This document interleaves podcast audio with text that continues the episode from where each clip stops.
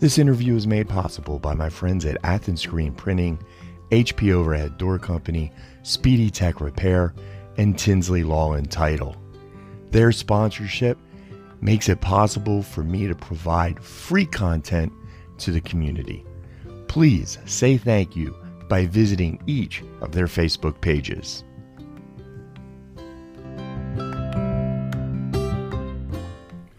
Hello, friends. Michael from Hannigan Media, and I am here with Henderson County Sheriff Botie Hillhouse. How you doing today, Sheriff? Doing great. How are you? I am amazing. It's a beautiful day out. Um, you, I have heard, have been very busy lately. Yes, sir. It has been. It has been busy, busy. It has been a week, as they yes, say. sir. Yes, sir. All right, so let's get right into it because we've got uh, uh, fires to talk about. We've got a shooting to talk about. We've got a, a, a near drowning to talk about. And we've got seeds from China to talk about. So we've got a lot to talk about this morning. So let's get into it and let's get to the stats. Um, since we met last week, uh, we've booked in 63 individuals, 17 females, 46 males. Um, there's, our average is still holding at 350 this year, and we've got 358 in jail today, and 35 of those are out of county inmates. So we're about where we normally are. Yes, sir. Okay, so let's get right to it. We got a lot to talk about today. Um, you've got an arsonist, or you've had some arson problems in the county. Yes, and actually, the fire marshal, the Henderson County Fire Marshal Shane Renberg's office is is the lead uh, on these cases. Um, they specialize in in arson cases, but this morning we did receive calls, and uh, fire departments on the west end of the county responded to um, some some arson fires, and um, they called for our assistance as we were calling the fire marshal's office to get them to respond, and um,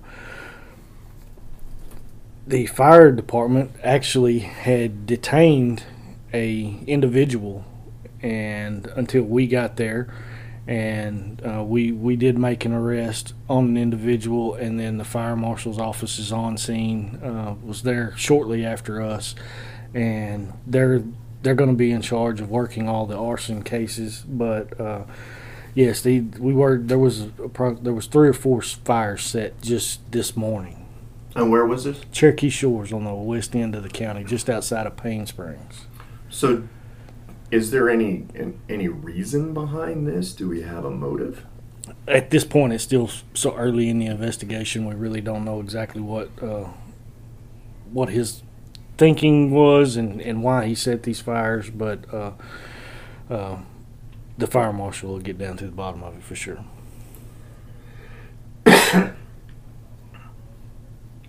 Okay, so this happened just this morning. Yes, Okay, it's a brand new case. yes, sir. I, I got here a little after seven o'clock this morning, and deputies were dispatched probably around seven fifteen, seven seven thirty.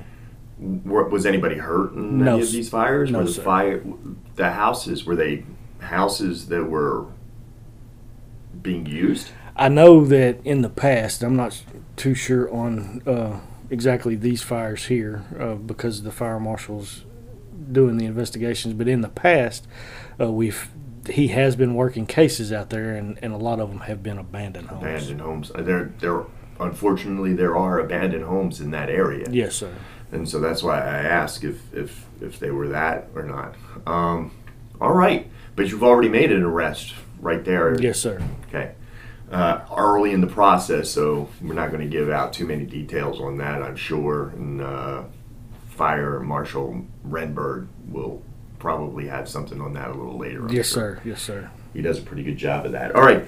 Um, that was what happened this morning, but it's been a busy overnight. You had a busy night as well with a shooting. We did. We did. Uh, last night, uh, uh, yesterday evening, over in the Brierwood Bay subdivision off of Shady Brook, Shady Brook Drive, we got a call in reference to a um, domestic disturbance. And there was a uh, male victim that had been shot and transported uh, to a hospital by private vehicle. Um, and through the investigation, uh, Tiffany Schultz was arrested, and she is now in Henderson County Jail uh, awaiting arraignment this morning. She was arrested for aggravated assault with a deadly weapon um, for shooting her uh, live-in boyfriend at the residence. Now, it, how is he? He's he's doing good. He's doing good. Um, he uh, he took a round to his arm, and uh, he's going to be fine. He's got a uh, uh, some broke bones, and uh, but he, he's going to come out okay. And she's here. Uh, we will be seeking a protective order uh, on his behalf, and hopefully that'll get done at arraignment this morning in the jail. How old are these folks? She is 19 years old. She is 19 years old. Yes, sir. Wow. Okay. When I asked how old, I didn't expect to hear 19. Yes. Um, and this is a domestic violence issue, obviously. yes, sir. Um, how how uh, we were worried with coronavirus and COVID that the um, elongated times that people were going to have to be together because of quarantining was going to increase the domestic violence cases in Henderson County. Has that been what you've seen? Yes, we are responding to more domestic violence cases, and, and I do believe a lot of it has to do with people being at the house together so long for so such a long period of time. Wow. All right. Well, friends, I'm going to take this moment then to, to highlight a couple of organizations in our community. One of them is the East Texas Crisis Center.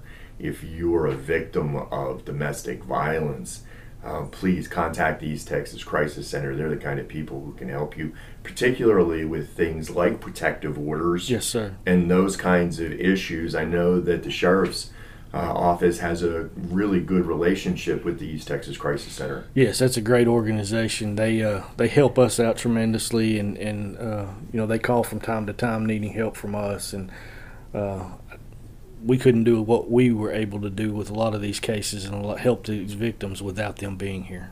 So that's an important group there. So if you're having problems with domestic violence, if you're a victim of domestic violence, check out the East Texas Crisis Center. Like everybody else, they're on Facebook, so Yes, it's sir. it's easy to find them. The other one is uh, the Family Peace Project, which is here uh, in Henderson County, and they provide um, housing and help for victims of domestic violence as well. And so that's another group that you can reach out to. Another group that is on Facebook. Just look for the Family Peace Project and you'll find them. Uh, domestic violence is a terrible scourge on our community. It's something that we deal with all the time.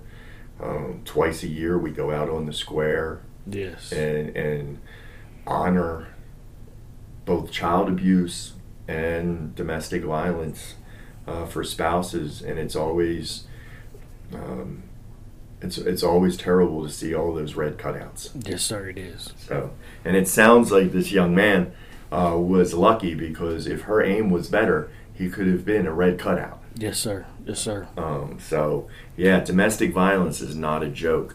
Um, and and please, if you're struggling, get some help because it sounds like a lot of people are struggling these days with the pressure and the anxiety that we have because of COVID. I, I talked to a doctor uh, in a panel not too long ago, I think last week, um, and he was talking about how his office was seeing more cases of anxiety right now than they have in the past. And that's all because of the uncertain times and everything that we're going through. It makes perfect sense. I can understand it. Yeah. All right. Um, so that was just in the la- in the last 24 hours you've dealt with that domestic violence shooting and then arson up Yes, on sir. the lake. That's a that's a tough 24 hours. Yes, to, sir. To, to be sure that'll keep you busy.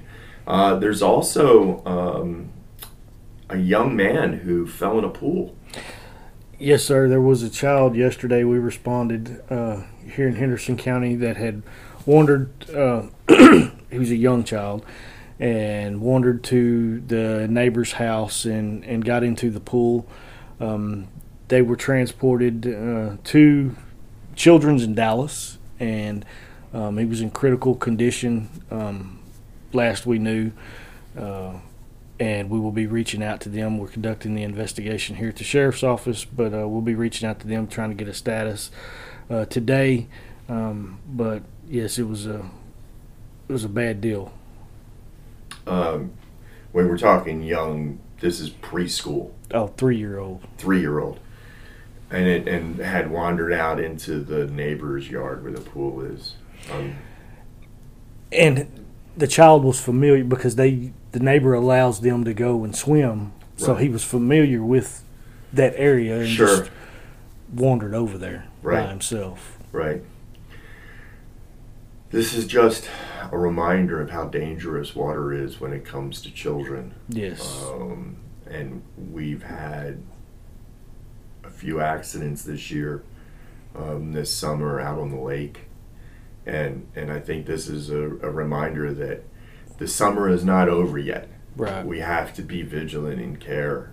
Um, and I and I my heart breaks for that family yes, um, you know our our culture tends to be a bit um, angry these days yes, and critical these days and i know that those parents are probably being ripped and criticized or will when the story comes out um, but sometimes it's easy to lose sight for just two minutes yes. And I mean, he he was gone for a very minimal amount of time. It just uh, it Yeah. was just a bad bad it deal. just happens in a blink of an eye uh, but the, the young man was breathing yes, yes, and alive when when found, which is a miracle in yes, itself. Yes, And so, um, our prayers and hopes for for for that family um, that everything turns out right.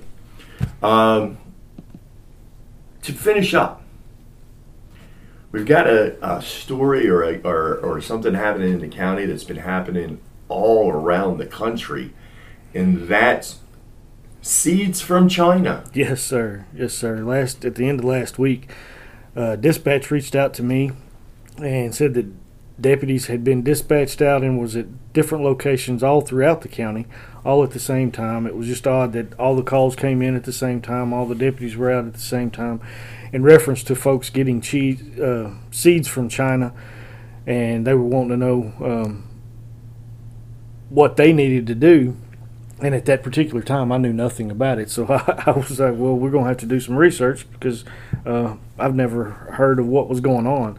And Major Fault did some research for us, and um, we told the individuals that the USDA uh, wanted contact if people did get seeds. And uh, so uh, we gave them the contact information. And if you do receive seeds from China, um, please reach out to the USDA. Uh, the phone number is 202 720 2791. That's again 202 720 2791.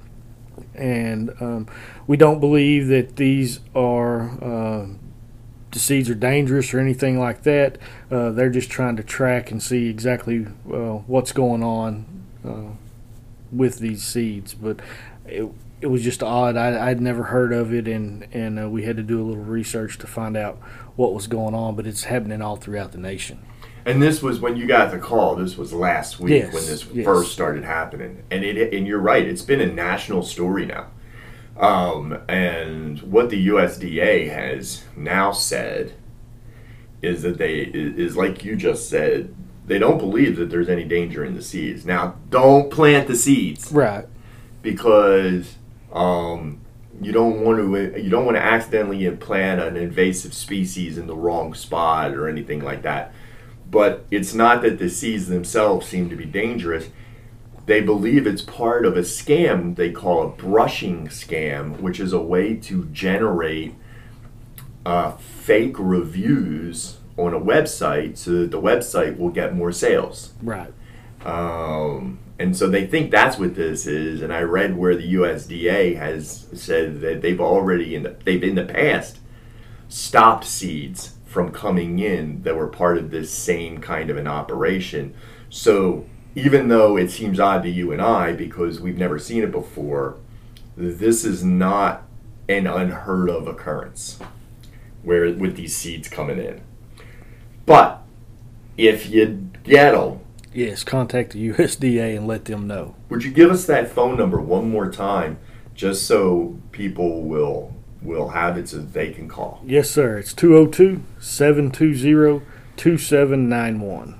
All right. Well, uh, you have been busy. Yes, sir. You had a very busy 24 hours for sure. Yes, sir. Um,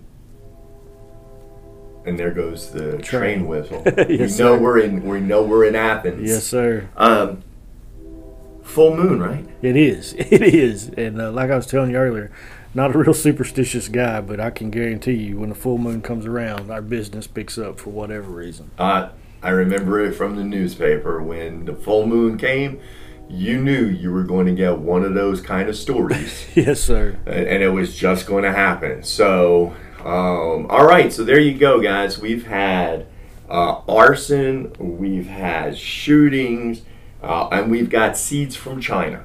So it's just that kind of a that kind of a week. Yes, sir. Um, we hope that uh, things calm down a little bit in the sheriff's office. Thank you, sir, for letting us come in and talk to you for a few minutes, and we will see you next week. Thank you, Mike.